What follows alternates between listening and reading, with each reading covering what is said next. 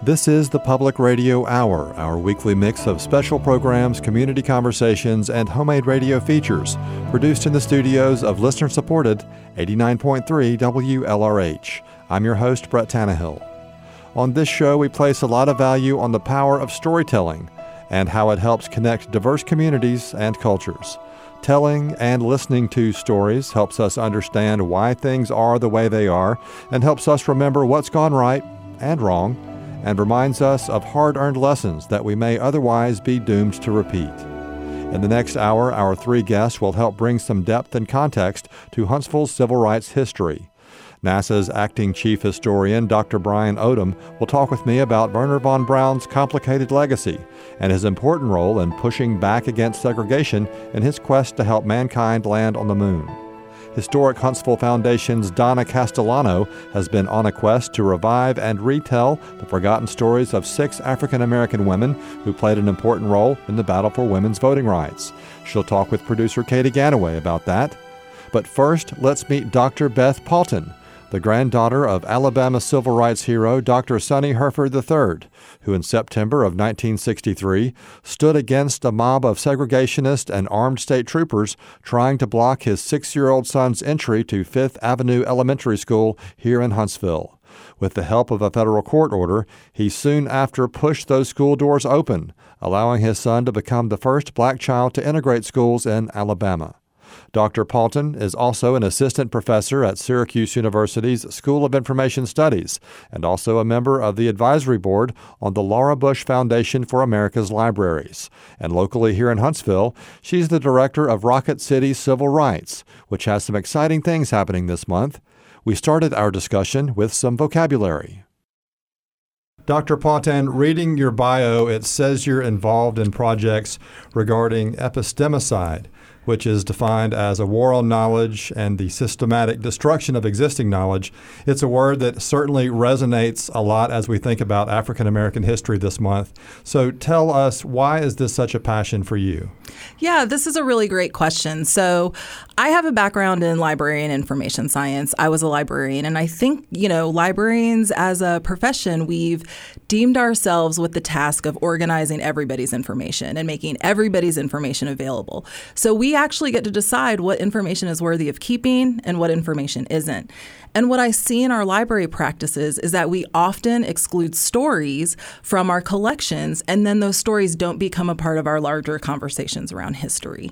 And um, I think, for example, about the state archives here in Alabama, if you search them, my dad desegregated schools in Alabama. If you look at their digital archive, they only have one exhibition related to that. So, how are we supposed to understand our history if our departments of archives and histories aren't actually collecting all of the stories? What does that mean for us? So, how do you go about making that judgment call? Because that's a big yeah. thing here at our, our, at this radio station is the art and the power of storytelling.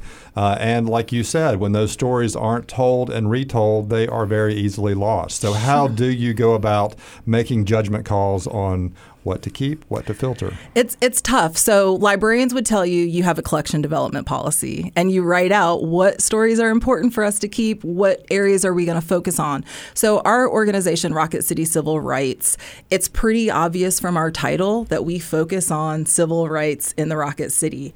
That also means Madison County for us, but then we decided it doesn't mean Scottsboro. So somewhere we had to define a limit because people will come to us with stories of Scotts- Scottsboro. If it's not related to Huntsville, if it's not related to Madison County, it's outside of our scope. So understanding what your scope is is important and who your community is. Um, and I think the other part of that is making sure that we go back and get the stories that were potentially going to lose soon. So, one of the things you'll see on our website is a lot of interviews and oral histories with our elders so that they can tell their stories and so that we can have those in the future and future generations can go back and learn those stories as well. So tell us a little bit more about this, uh, about your group, Rocket City Civil Rights. Uh, how did the group get started? And I feel like you've touched on the service mission already, but tell Yeah. us about the service mission. Yeah, so our goal is to archive, advocate, and assist in social reform through our educational programs and community conversations. And so we'd like to come into your into our community. Sometimes we have talks at like places like Old Town Beer Exchange, or sometimes we're doing workshops at places like Hudson Alpha. We also want to work within the elementary schools and make sure our local stories and history is being known.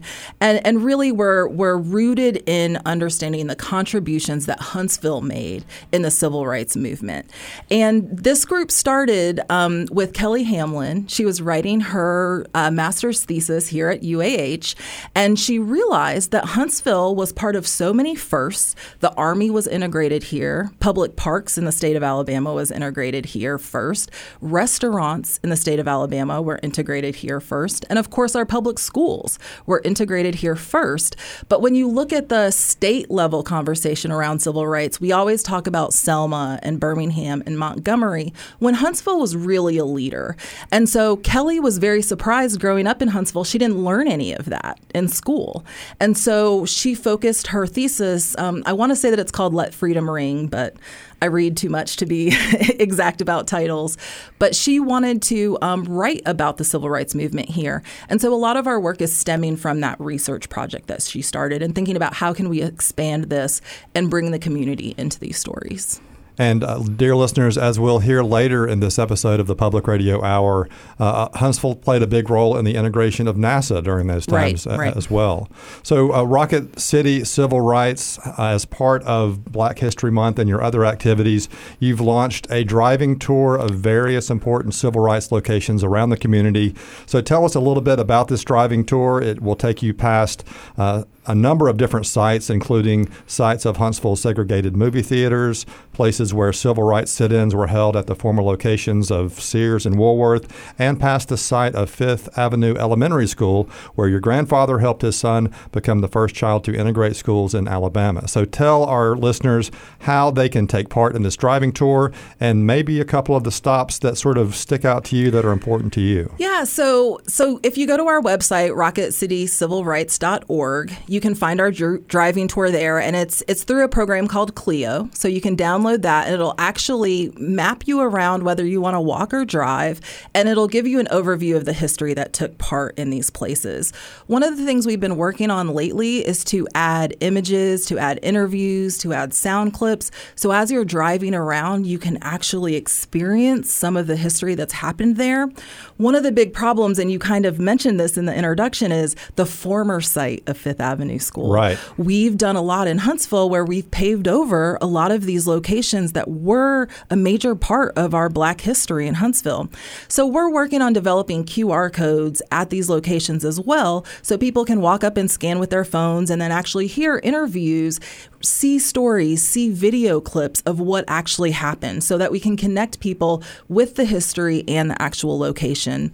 Um, you asked about, you know, my favorite site. I have to say Fifth Avenue because of my dad. Right, right. Um, you know, but other parts of it, I think about um, Virgil Howe's off, uh, doctor's office and the medical presence that was there in Huntsville, because of course, Black community members didn't have the same healthcare access. So really thinking about um, where the hospital is now, where the doctor's offices were, and kind of that connection around our history as well. So tell us a story from the driving tour. Is there a story you could perhaps share with us that, that you think uh, maybe people don't know about? You know, the, the sit-ins at Sears and Woolworth. I, I think that's one thing that is easily forgotten. Sure. You know, like when these sites disappear, so does the story in a sense.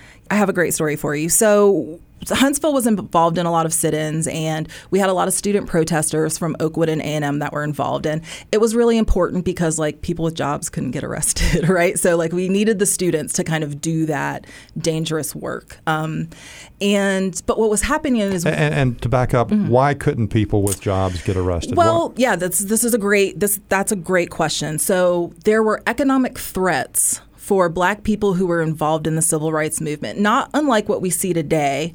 Um, but if you were participating in the civil rights movement and your boss didn't like it, you could get fired. Mm-hmm. And so you had people who, I think, when they started for school desegregation, for example, we had 36 families in Huntsville who signed up to have their kids integrate. When it came down to integration day, we had four students who were still involved in the process. And that was through economic pressures, through threats of violence, and those kinds of things. So, yes, there were those threats of violence, but economic pressure was very important. And, you know, when I look to who got to lead our civil rights movement here in town, I think about my grandfather, who was a doctor and had his own practice, Dr. John Cashin, who was a dentist and had his own practice.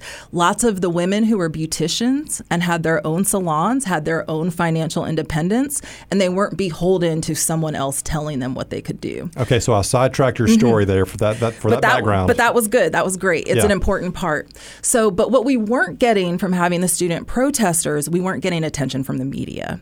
There was almost a blackout in the Huntsville Times around what was happening. Now, the Black Mirror, the, not Black Mirror, that's a show, but the Mirror was a newspaper in Huntsville. They were covering the stories, but we needed everybody to know.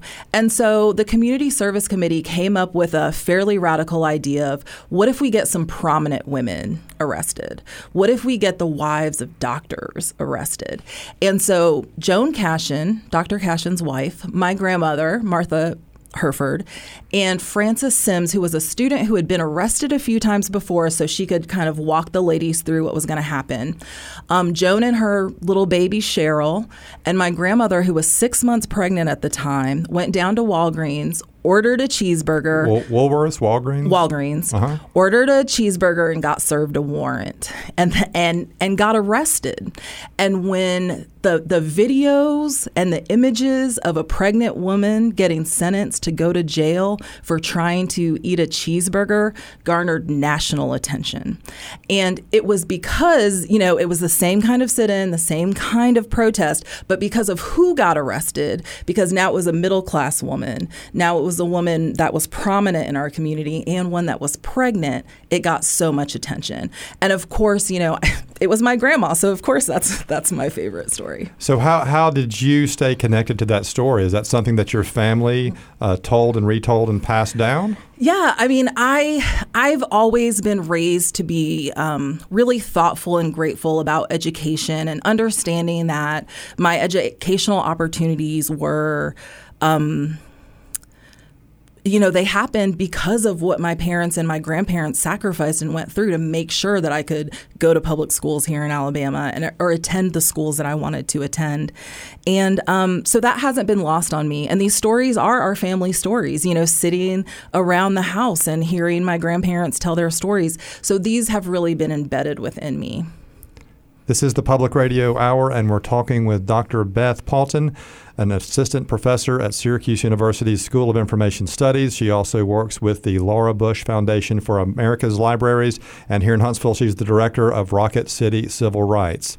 So later this month, um, you'll also be re releasing for free a documentary produced in part by your grandfather, Dr. Sonnie Hereford III, titled A Civil Rights Journey, and that explores Huntsville's civil rights movement. So tell us a little bit about this documentary, how people can get in touch with it. Yeah, great. So um, this documentary has been around for a couple of decades. It was uh, made in 1999, and um, but it hasn't been released online. So I've spent the last few weeks digitizing it at a high quality and make sure make, making sure it had captions, which was not easy because everybody had super Southern accents. so going through and making sure that that was right was really important so that it'd be accessible.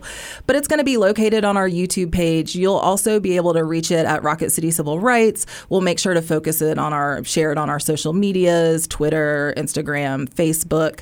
Um, but what I think is really important about this is, you know, this used to be a DVD it used to be a VHS, so either you had this resource, the physical copy, yeah. or you didn't. Right. And now we can make it available online, and so hopefully that will allow school teachers to share this documentary with their class this month, parents to share this documentary with their students, with their children this month. You know, often we think about these stories as happening so long ago, but my dad is in his mid 60s, right? He's not an old guy, and so for most of us, our parents remember this, or our grandparents remember these times. So making sure sure that like we are not thinking about this as forever ago. And um, I'm really excited to have the DVD, uh, the the video available online, um, and I hope that that's going to lead to some more community conversations and to see this embedded more in our local school curriculums. Well, and it's also really important to consider the technology and put things where people are, are seeing and how they're listening. Right. We were having a conversation just yesterday about who has a CD player Right. anymore, you know, so Right. who has a DVD player. People don't watch like that. So that'll Right. be really exciting for that to come out on uh, rocketcitycivilrights.org. You'll also be releasing some digital uh, exhibits in the next few months. What can we expect from that? Yeah, so we were lucky enough to get a grant from the Alabama Humanities Alliance. And this grant is focusing on the story of the three brave women. So it's Joan Cashin, Martha Hereford, and Frances Sims, who I just mentioned, and their story of going to get arrested and everything that led up to that decision and kind of the media exposure after. And, um, so our grant is going to focus on telling the story. In April, it'll mark the 60th anniversary of the women getting arrested on the way to integrating restaurants. And so we're going to release some interviews with um, women and uh, different primary documents that are related to this. My grandfather was a videographer, so he has video and photographs boy. that haven't been shared before. So we're working on building some digital timelines and also kind of connecting the Huntsville story to the larger civil rights story so that it's kind of put in context a little bit more for us. That sounds really exciting to have. I mean, is this footage that no no one has seen yet? So this, This is, is- brand new content. This huh? is brand new content that nobody has seen. You know, um, as an archivist and as a librarian, there are just boxes and boxes of documents and videos and photographs. I opened one box at my grandmother's house. I took the lid off, and it's just a picture of them with Muhammad Ali and, Lo- and his brother in London. And I'm like, what is this life? And so there's just such a rich history there. So I'm really looking forward to sharing that with the public. That sounds really cool and Yeah. really exciting. Yeah. So, uh, Dr. Patin, we appreciate you stopping by and visiting today. Let's close by talking about this idea of cultural competence, which is Yeah. one of your main areas of research. So, first of all, kind of dig us in a little bit here. What is cultural competence?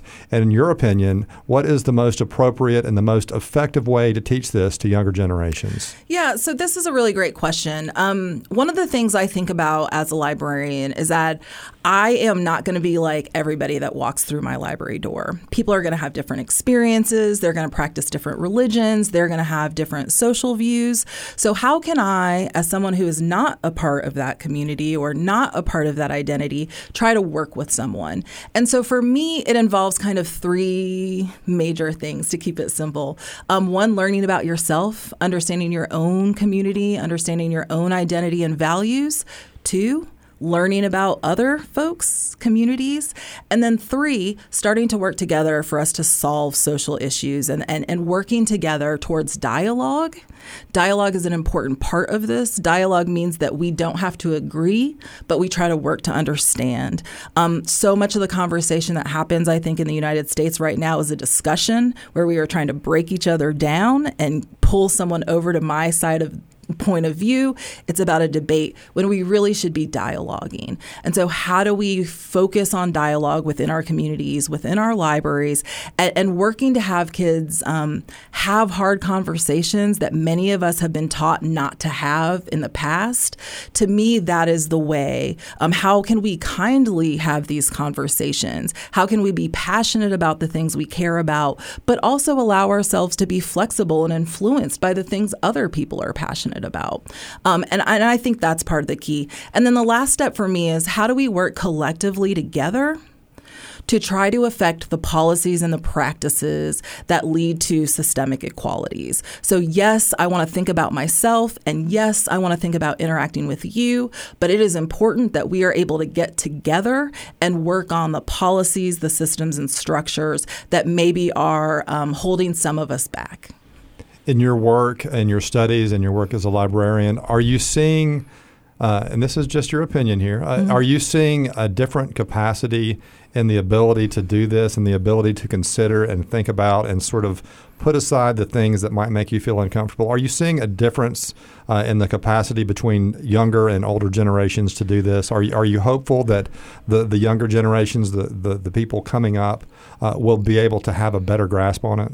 Yeah, one of the things my grandfather says in the documentary is that he's optimistic about Huntsville. And I can say that too. I am optimistic about the young generation in Huntsville. That was Dr. Beth Patin, director of Rocket City Civil Rights, also the granddaughter of Alabama civil rights hero Dr. Sonnie Hereford III, who in 1963 stood strong against segregationists so his son could become the first black child to integrate schools in Alabama. Find out more about Huntsville's civil rights driving tour and other things we discussed online at rocketcitycivilrights.org. You're listening to the Public Radio Hour, produced by listener supported 89.3 WLRH Huntsville Public Radio. I'm your host, Brett Tannehill. In this hour, we're exploring Huntsville's civil rights history, which has deep ties to civil rights history across Alabama and across America. An important stand in the fight for women's right to vote happened here, made in part by six African American women who until recently may have been all but forgotten. But thanks to the historic Huntsville Foundation and the efforts of its executive director, Donna Castellano, that story was memorialized in October with a historical marker, and then again this month with a presentation coming up on February 16th. Here's producer Katie Ganaway speaking with Donna Castellano about the legacies of Mary Wood Binford, Ellen Scruggs Brandon, India Leslie Herndon, Lou Bertha Johnson, Dora Fackler Lowry, and Celia Horton Love.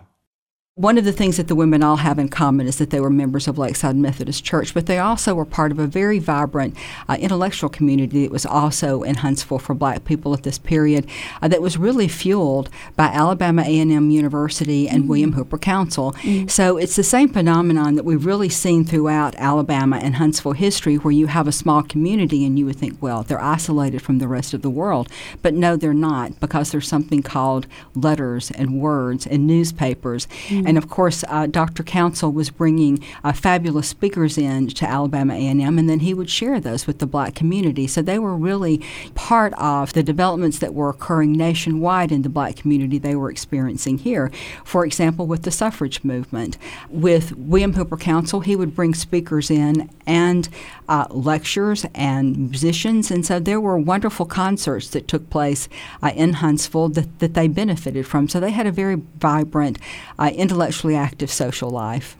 I do want to talk about the voting rights that were taken away from, as you said, uh, 180,000 black men, and that's in the state constitution that favored white supremacy at the time.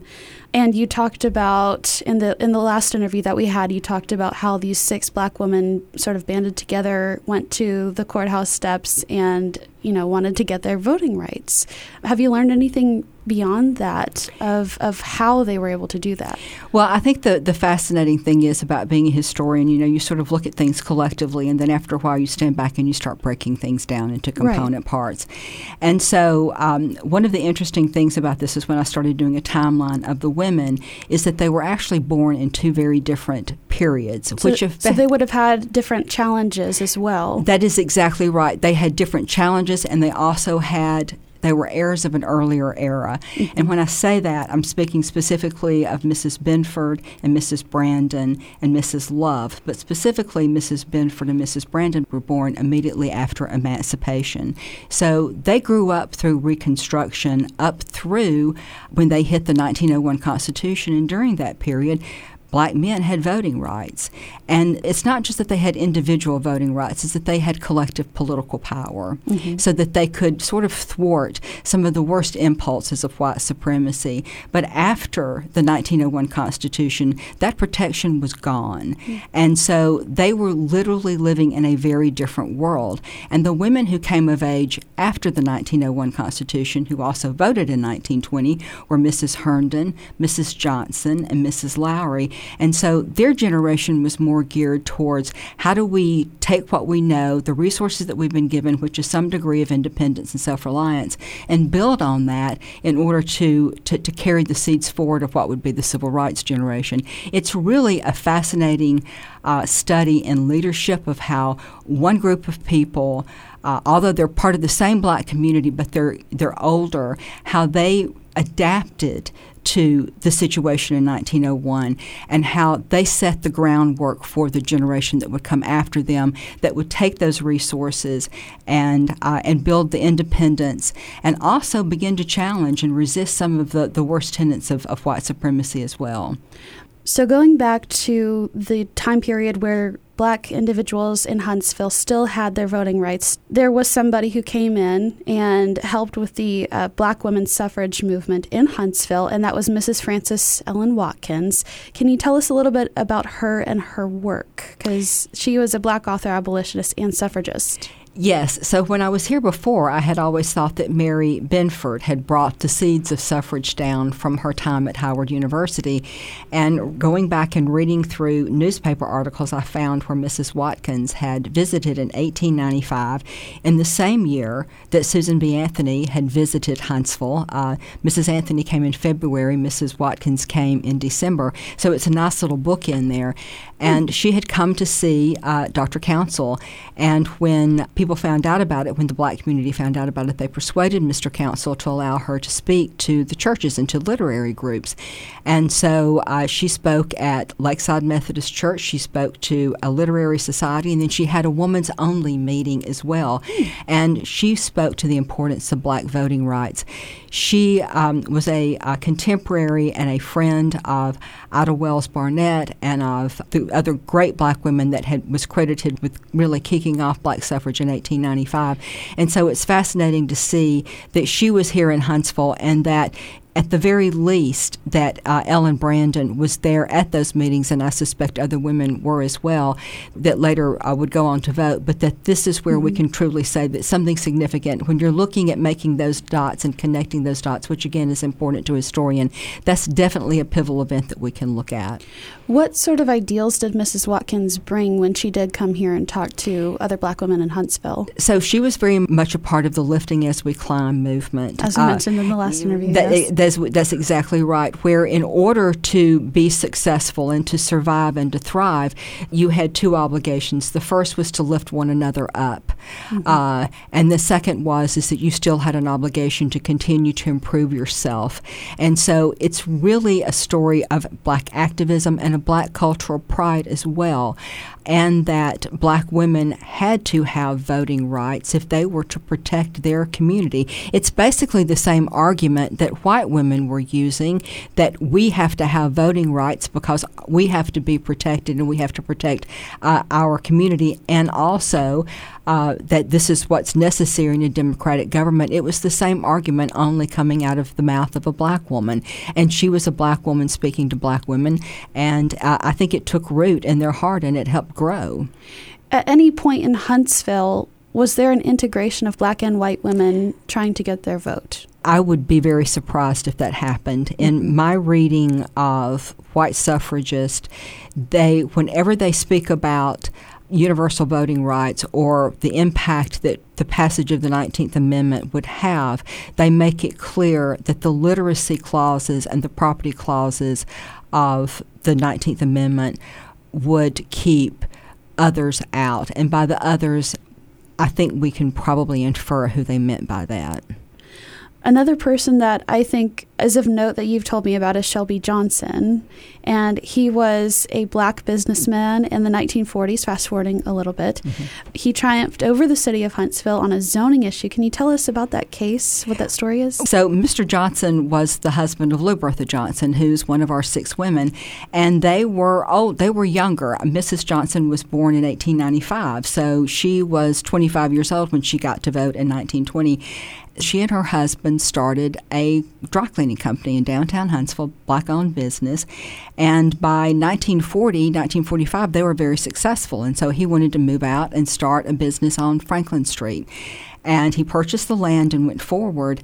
And as he proceeded to do that, and he had gotten a permit from the city of Huntsville, when some white residents nearby protested the fact that there was going to be a, a cleaning plant there, the city of Huntsville revoked the building permit. Mm-hmm. Rather than accept this, uh, Mr. Shelby fought it, uh, and he fought it all the way to the Alabama Supreme Court. His attorney was Arthur Davis, who some of your readers may recognize. He is the, a civil rights attorney who helped Autherine Lucy and her case against the University of Alabama. Well, they prevailed against the city of Huntsville. Mm-hmm. In 1947, the Alabama Supreme Court ruled on behalf of Mr. Johnson against the city of Huntsville. And if you drive by Franklin Avenue, Franklin Street today, you will see his building, 801 1 Franklin that's still there. That building is a symbol of this black man's commitment to fight where possible for his civil rights. A triumph in black history I think Huntsville. It, I, I, absolutely see that as being so. And he was, um, back in the, the late 1930s, 1940s, he had written an article, uh, an editorial to the Huntsville Times, you know, uh, sort of tweaking people's noses that it's a shame that, that white people are enjoying a swimming pool and that the mm-hmm. and that the black people don't even have a place to you know to, to cool down mm-hmm. on a hot summer day. He was constantly doing things like that to where I have rights and I'm not going to back down. And the thing that I love so much about his story is that when he died in the 1950s, he had white ministers preside at his funeral, mm-hmm. and he also had honorary pallbearers who were members of the white community as well. So even though he was advocating for his rights, he still maintained positive relationships with the white community, and I think that those were relationships of mutual respect. I also wanted to ask about his involvement in getting black voters registered at that time. Can you talk about those efforts, how they were conceived and how they were carried out? And I'm also curious if uh, Lou Bertha Johnson, his wife, was involved in that as well. Uh, yes. So in 1945, uh, before actually World War II ended, there was an effort by a group of upstanding black citizens. That's what they called themselves. That's not my language. But they wanted to register to vote, and they were testing the registration system. So they pulled together those that they knew that would meet the qualifications, that were clearly literate, that clearly met the, the property qualifications, mm. and went to register, and they were given the runaround, quite frankly, by county registrars. Well, rather than walk walk away, they wrote a letter to the Huntsville Times and said, This is a list of people who we registered to vote. Uh, we were not allowed or we were, we were denied. We're still waiting to hear. So do not think that the black community it does not want their voting rights. We're being denied our voting rights. Uh, his children were part of that effort, as was John Cashin, as was Carrie Binford, who is the sister in law of Mary Wood Binford. There were very prominent names that were listed as part part of that. And I found it fascinating that they were doing this in 1945 before the end of World War II because they clearly thought that they had purchased their right through their support. They were also, all throughout the, the war, they were uh, raising um, money for to purchase war bonds.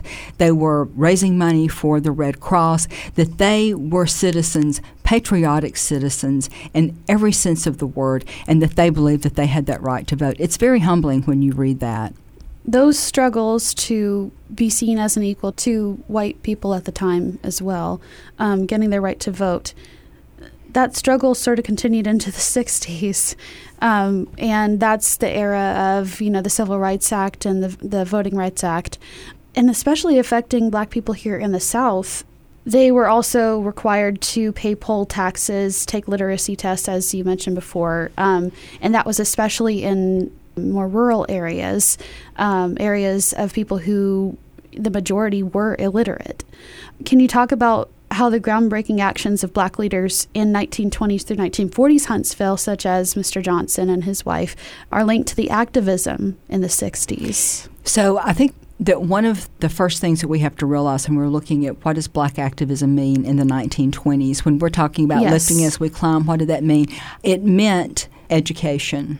And so you see a serious commitment to education in the black community. And you see that again when we talked about Celia Love, who had donated land for the Rosenwald School. One of the primary ways that you were going to get the right to vote is you had to be able to read and write. And I think you also see that in the activism, laying the seeds for activism in the black community through their uh, very entrepreneurial spirit in order to start small businesses uh, so that they had the resources that they need to own land, to be uh, to, to, to have the, the money to pay the poll taxes, but more importantly than that, to have the independence from the white community to so that they could be activists without having their revenue cut from them. That was a serious challenge. So I see that all of the things that these that these activists were doing, that the that this tight knit black community were doing in order to build self reliance, independence, to become educated, uh, to, um, to, to develop a sense of their own identity, which they had always had, but that was completely and totally independent of white Alabamians' opinion of them. They knew who they were, and that was the biggest weapon that they had against white supremacy. If you know who you are, no one else can ever tell you who you are. If you know that in your soul, and I think that that sense of pride is probably the most important tool that they were bequeathed by uh, by these early uh, activists, by these early voters. And they were laying the foundation for what came in the 1960s. Can you talk a little bit about how that affected prominent black people in Huntsville of the 1960s?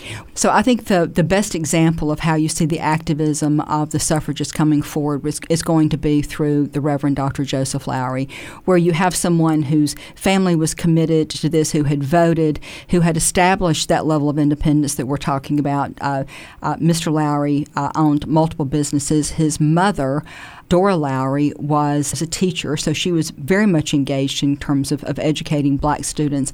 And then that becomes the work of their son, the Reverend Dr. Joseph Lowery, who takes all of this and then goes out and is prepared and equipped uh, and has the funding necessary in order to take on the civil rights movement with, you know, uh, Reverend Martin Luther King. So there is a direct connection that's coming out of these six black women and a national civil rights movement. Mm-hmm. And even back in January last month, um, our current Congress reviewed a new voting rights bill um, that would have helped ease voting restrictions, which are very much felt here in the South with people of color. That was blocked by the Senate. So, what can we learn from our voting past here in Huntsville that can be applied to make progress toward the future? When I look back at this history and I see the effects of that 1901 Constitution, every single vote that's removed is not just that vote, it's a cumulative impact of that vote in one election, but also over time. And you experience a political death when your right to vote is removed, you have no ability to influence a political system, and you are literally at the whims of whatever those who retain the voting right decide what your future will be. And so that is why this history to me is so important. Uh, everyone has an obligation to vote, but we also have an obligation to be those activists to ensure that other people have their right to vote and that we work together. And it's everyone. It's not one political party. It has to be a collective thing because that's the way this country's set up. And if we want the people's will enacted, then the people have to have the right to vote. That was Katie Ganaway talking with Executive Director of the Historic Huntsville Foundation, Donna Castellano. You can catch Donna's presentation, Hidden Figures No Longer Six Black Women Who Made History, on Wednesday, February 16th at 6 p.m. at the Huntsville Area Association of Realtors building on Monroe Street in downtown Huntsville. Find more details on the Historic Huntsville Foundation Facebook page and online at historichuntsville.org. You're listening to the Public Radio Hour, produced by listener supported WLRH Huntsville Public Radio. I'm your host, Brett Tannehill. In this hour, we're exploring Huntsville's civil rights history. And when you talk about major figures in Huntsville's history, it's hard not to think about rocket pioneer and the first director of NASA's Marshall Space Flight Center, Wernher von Braun, whose relentless pursuit of his dream to land on the moon played a critical role in making the rocket city what it is today. Many people also remember that von Braun's dream had an early connection to the Nazi Party, where he helped build V 2 rockets during World War II that were used as weapons and were responsible for thousands of deaths. But did you know he also played a major role in the civil rights movement as he led integration efforts at Marshall Space Flight Center in order to keep his rocket program alive in Huntsville? Those efforts also brought new resources and opportunities to historically black colleges and universities, including Alabama A&M, and also created new pathways for all those students. To help us dig a little deeper, I sat down with NASA's acting chief historian, Dr. Brian Odom, who has co edited a book titled NASA and the Long Civil Rights Movement. The connection between NASA and the Civil Rights Movement was also the focus of his doctoral studies. So I know, Brian, as part of your studies, you conducted a lot of interviews with a lot of people who worked with NASA. Tell us a little bit about gathering those interviews and how it shaped your present day view of NASA and its connections to the civil rights movement.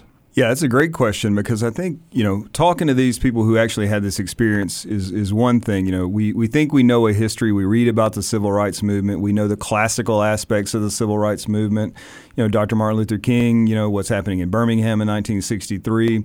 But, you know, you never really apply it to just these other areas of life, you know, the, the workaday experience, you know, and the edu- people's path through their education, uh, coming to work for a place like NASA.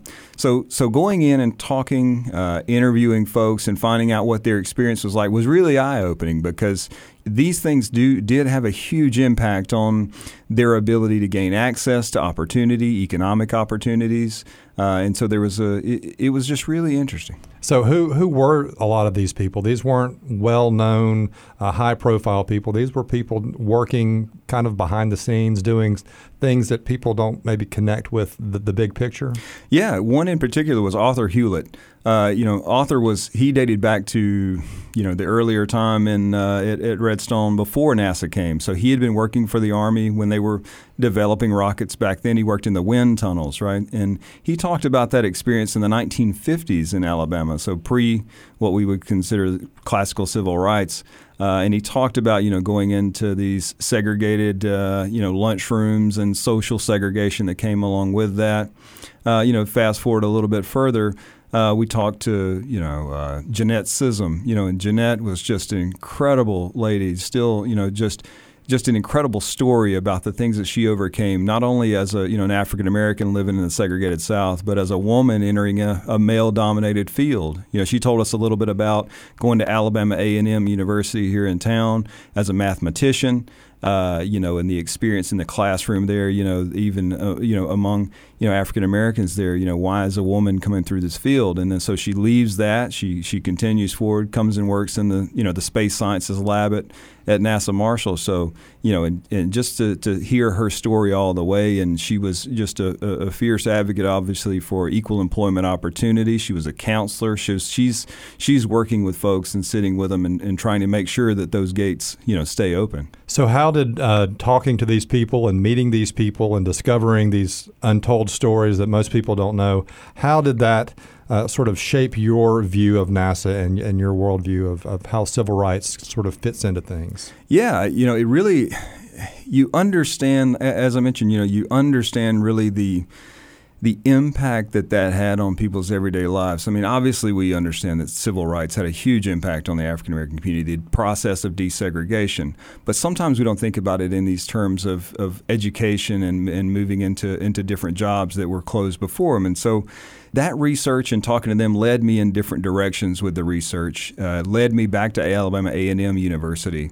Uh, it led me to people who, uh, you know, Dr. Richard Morrison, who was the president of, of Alabama A&M at the time, and it, it, makes you understand the, the position that he found himself in as the president of a historically black college and university there, Alabama A&M. You know, the position he saw himself in as that sit-in movement was beginning. The previous president, uh, you know, Fanning Drake, had been basically fired for allowing the students to, to participate in the sit-in movement downtown Huntsville by the Alabama, you know, state board that controls that position, uh, and he'd been replaced by Richard Morrison, who you know the state obviously there are certain expectations there of, of how he will control students if they're going to give him this job. They, he appears he's going to be a moderate on civil rights, but you know, he's also the one of the intellectual leaders of, of the civil rights movement here. So how does he balance those two things? He's caught in a very in a very uh, you know a difficult position because he's trying to transform what had been previously a university uh, developed, and, and, and, its goal was to train you know uh, black students for uh, these particular jobs that they'd filled in the past within the black community. Now there are these opportunities in the white community with with jobs, with technical jobs at, at NASA, at Redstone Arsenal, and he has to really invest a small amount of money to transform that university to begin to produce those candidates who can get those jobs. And I, and I thought, you know, you, can you can read about things like that, but when you talk to people who followed that path that, that people like Richard Morrison opened up, you know, the Jeanette Scissums of the world wouldn't have been possible. You know, her path would have been different if not for Richard Morrison using this opportunity to really pry open those gates to you know to, to this uh, to this new world that was before him. So it, it's really interesting that was really one of the most interesting aspects of uh, as I was learning more about the civil rights movement and the connection uh, to its integration of NASA was the effect that that had on historically black colleges and universities, including, like you said, Alabama A&M. So, and you've spoken on this a little bit, but tell us a little bit more about how the actual integration of NASA changed Alabama A&M, and what effects of that are we still seeing today uh, that students are still benefiting from? Yeah, so from the very beginning in 1961, uh, President Kennedy issues an executive order that is in that executive order 10 9 25. It, it you know, it's in March of 61. And what it says is that the, the government will participate in, in equal employment opportunity with affirmative action. So it's not just that you don't have, you, you can't discriminate, you actually have to have programs of, to develop these opportunities. Uh, and so from 61 forward, you know, we really see that, that leverage, that, that, that financial investment here, the federal government and in NASA really has because if President Morrison at A&M is going to really change that curriculum, those students are going to need opportunities that are that are available to them where they would have been closed in the past. You know, he, he came like it doesn't do any good to go through the curriculum if there's no end to that. Yeah, I mean, these are you know, you, you, you go on a university campus. These are smart kids, right? Kid, you know, you you get at that age and you're thinking about what am I going to do with my life? You know, what I'm am not I here for do? fun. Yeah, this isn't fun. I mean, what am I going to do? This is hard work, and you think about STEM education, right? Math, engineering, all of these fields, sciences, hard sciences. You know, this is a difficult career path. You know, previously that had been closed to you what's the guarantee you have? And, and that's the other thing. Morrison not only has to build it with limited resources, but he has to convince students who are these are smart kids. They grew up in segregated communities. They know what the that the white you know what the white elite uh, establishment has prevented them from doing in the past. What's to say it's going to be any different now? So that's that's the risk that these students are taking. Uh, and in order to do that, you know, the other thing was this is the the faculty that that he has to bring on. And one very important person was Howard Foster, uh, Dr. Howard Foster, who'd worked at, you know, he'd worked. Uh, he was an American University graduate. He has an incredible story in his own. But he, you know, he's uh, Morrison is able to convince this this you know highly you know uh, educated African American doctor to move to the South to teach mathematics because of the presence of Oak Ridge nearby, Redstone Arsenal, NASA, and it's that decision and that that that risk that even Howard Foster's taken. You know, he comes here and he's the guy who's going to build the physics program that is today one of the most, you know, the, you know, uh, just one of the greatest physics programs in in the country at Alabama A and M University. And so he's that he's that guy. And, and I, you know, you talk about going to these in, in interviewing people and, and hearing their you know these these people who went through that. James Jennings was somebody. He talks about Howard Foster. Uh, Michael Hartwell is another African American who goes through that program, and it, they, they have these experiences of meeting Howard Foster in the hallway because Foster knows they're really smart kids, and he says, "Hey, would you like to join in this this physics department I'm creating? We got a minor, and eventually we have a major, and eventually it goes on in there." So it's so intricate, but the opportunity that NASA, you know, because NASA is committed to equal employment opportunity, and, and these things begin to bear out in the form of cooperative education. You know, they have, they have these co-op experiences. James Jennings goes through that.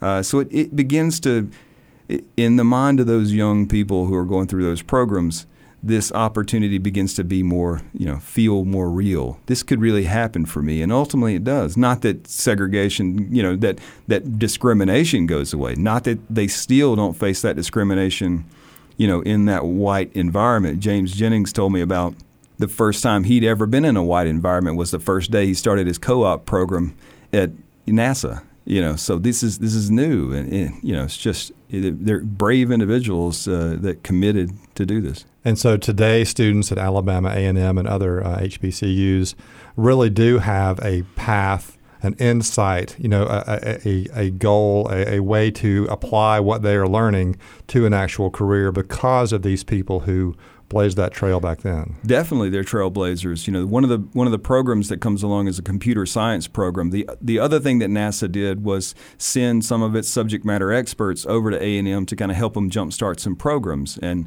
you know, uh, Clyde Foster was one who goes to Alabama A and M, starts a computer science program over there, and that teaches a skill set to the students that they can come in and go to you know they can come up uh, for a co-op spot uh, while they're working through their through the program work in the computer lab at Marshall with these real world skills that they're gaining you know back at the university. So that yeah you know the the, the career the, the path that's blazed by folks like you know Jim Jennings who's still in the community uh, Jeanette Scissum who goes through this this process uh, you know they, they definitely were real trailblazers we're talking with NASA's acting chief historian Brian Odom here on the Public Radio Hour as part of our Black History Month programming. Uh, Brian, another really interesting thing about the civil rights movement uh, and the connection more specifically to NASA here in Huntsville was how the civil rights movement pitted Wernher von Braun against the support of segregation in Alabama and how his view and his stance and his actions that he took to demand some change helped leverage change across the entire state. So a lot of people may not know or think about the impact of von Braun and his impact on civil rights. I mean, people still get caught up in the sort of very nuanced Nazi ties to his very deep past, but I think this aspect of his connection to the civil rights movement may get overlooked. So maybe you could talk a little bit about what happened, why he pushed so hard for it, and what was the result of his actions, him standing up to Governor Wallace and other people like that. Yeah, that that is an important point because you know most people are familiar with his past. Uh, you know, he comes over, he's a Nazi scientist as part of Project Paperclip, comes over, uh, and then builds you know just this uh, incredible program, uh, bringing that expertise to bear. But yeah, the, the other side of the coin was he becomes the center. You know, he's the first center director at Marshall, as, as most of people out there know. Uh, but he's when the civil rights movement comes along, he's also in a very unique situation, a very difficult, not as difficult as what Morrison was facing, but as the head of a federal facility in the segregated South, he has to kind of walk a walk a tight line there as well. Um, but you know the the writing he has is, politicians on one side. He has part of his workforce maybe on one side. Yeah, he has. You know, he has a number one goal for him is to get to the moon. You know, he's got to lead the center that's going to develop the Saturn V that's going to get us to the moon. Are there Achilles heels for that? And so he's looking around. What's is there anything out there that could stop this program from being successful? Well, in the South, it was segregation and the the continued you know the fight against desegregation from folks like George Wallace, who is you know obviously as you know when he's inaugurated is you know segregation now and forever. You know, uh, and so it, it pits him against that, but. you know, Von Braun takes that as a challenge of like this is the thing this is a weakness for us uh, this is that you know uh, this could be problematic what do I need to do? Well he's given the tools and he says you know we've got to be committed to affirmative action. Uh, we we can't risk that. Uh, James Webb who's the NASA administrator at the time actually comes to Huntsville at one point and says you know you guys, it's getting hard for me to convince anybody to move to Alabama because they turn on the TV and every day they see, you know, fire hoses in Birmingham, police dogs. They see, you know, just the continued racial strife of, of this area, and and no one, African Americans or you know, or anyone will move here to help me manage these contracts and get this, get us to the moon. Uh, and so Von Braun is is committed. Okay, well, what do I need to do? Well, well, if if you guys don't get in line here in Huntsville, Alabama, we'll move this program somewhere else. I can manage contracts from New Orleans. I can manage them from California. It doesn't have to be here. And that's the leverage, right? That's the risk and that's the leverage. So the you know uh, you know von Braun he says you know with when it comes to equal employment opportunity, I'm going to be a spokesman for it because you know it's not only the federal government, it's these contractors. You know, you ride through Research Park every day, and this applied to them if they didn't meet the expectations of of equal employment. And by 1964, the summer of '64, when you get the Civil Rights Act, if you guys don't meet this, you lose those contracts. That would be a problem in the path to the moon. So, you know, what does von Braun do? So he does speak out. Uh, what's his relationship like with George Wallace? Distant. You know, George Wallace comes in 1965. Obviously, Wallace knows it's an economic in his economic interest to keep the center here. Uh, he comes in 1965 for a visit, and they give him a tour a little bit. You know, he meets with von Braun and James Webb, and you know, and they asked the, the media asked uh, Wallace how is you know how everything was going, and he said, uh, well, they they asked him if he if he'd like to go to the moon, and he said, well, I don't think you fellas would bring me back, you know, and so that that that really gives you a sense of of what that hostility behind the scenes was. The other thing that von Braun does is he, you know, he talks. Uh, he, he goes to Miles College in ni- November of 1964. He's asked to go down and speak. Now, what's the event that's happening? They're breaking ground at Miles College and HBCU on a new science facility that will, again, like what Morrison was doing, open these doors for those students that go through that program.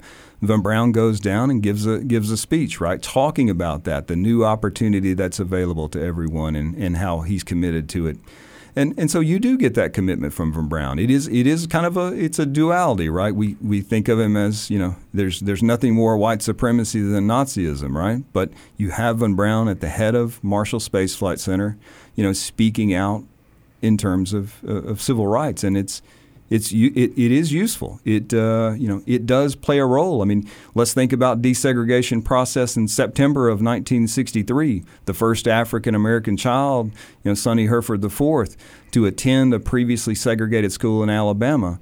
Uh, that happened in Huntsville. It didn't happen in other places because Wallace blocked it. You know, it, so so there is there. It's a very unique environment here for that. And a quick aside, and I only bring this up because uh, on a recent episode of Fresh Air, a professor came on and admonished people in Huntsville for some reason for mispronouncing von Braun as, and she insists that it is von Braun. So, as as a NASA historian, can you just really quickly clarify von Braun versus von Braun? What do we do here? It is Brown, and we we know that it's von Braun. You know, uh, you'll you'll still see the, the, the von Braun Center, right? Uh, you know, people call it that all the time, but his name was von Braun. How do we know that? He told us so, right? People would ask him that question: Is it Braun? Is it Brown? Uh, the other thing, I've talked to his daughter, and she's she's also, you know, yeah, that's what our name, the way we pronounced our name. So if you disagree with the guy who it's actually his name, you know, I, I, you're fighting an uphill battle at that point. Back to the, the, the topic of civil rights and the connection uh, to NASA. You mentioned earlier in our conversation about meeting all these people who uh, have stories and deep connections and experiences uh, that most people don't know about. So, if we could close here by maybe talking about uh, your experience uh, as a historian in finding those untold stories and saving those untold stories so that people don't forget these critical elements of our history. I would say, as you know, as a public historian, oral histories are really the way to go about this, and that's exactly what, what you do, right? I mean, you know, you have that experience as well of, of sitting down, letting people talk, let them add their own voice, because you know we're not giving voice to the voiceless. Everyone has a voice, and that's that's a you know that's something to remember. Is and and we need to let people talk. We need to talk to people about their experience and let them go on record. And we, what we do when we do that is we add complexity. We add complexity to the past and we get closer to a, a more unified identity that takes all of these different experiences in. And so I think that's why it's highly valuable to do that.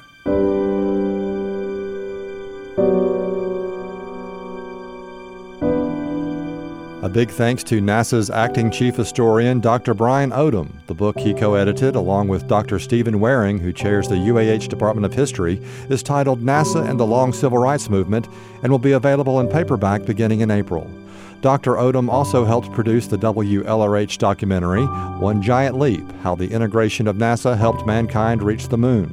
You can find a link to One Giant Leap on the podcast page for this episode of the Public Radio Hour at WLRH.org. Also, a big thanks to Dr. Beth Patin with Rocket City Civil Rights, Donna Castellano with Historic Huntsville Foundation, and producer Katie Ganaway for contributing to this show. And thanks to you for listening and supporting Huntsville Public Radio to make our original content possible. Be safe, and we'll talk to you next time.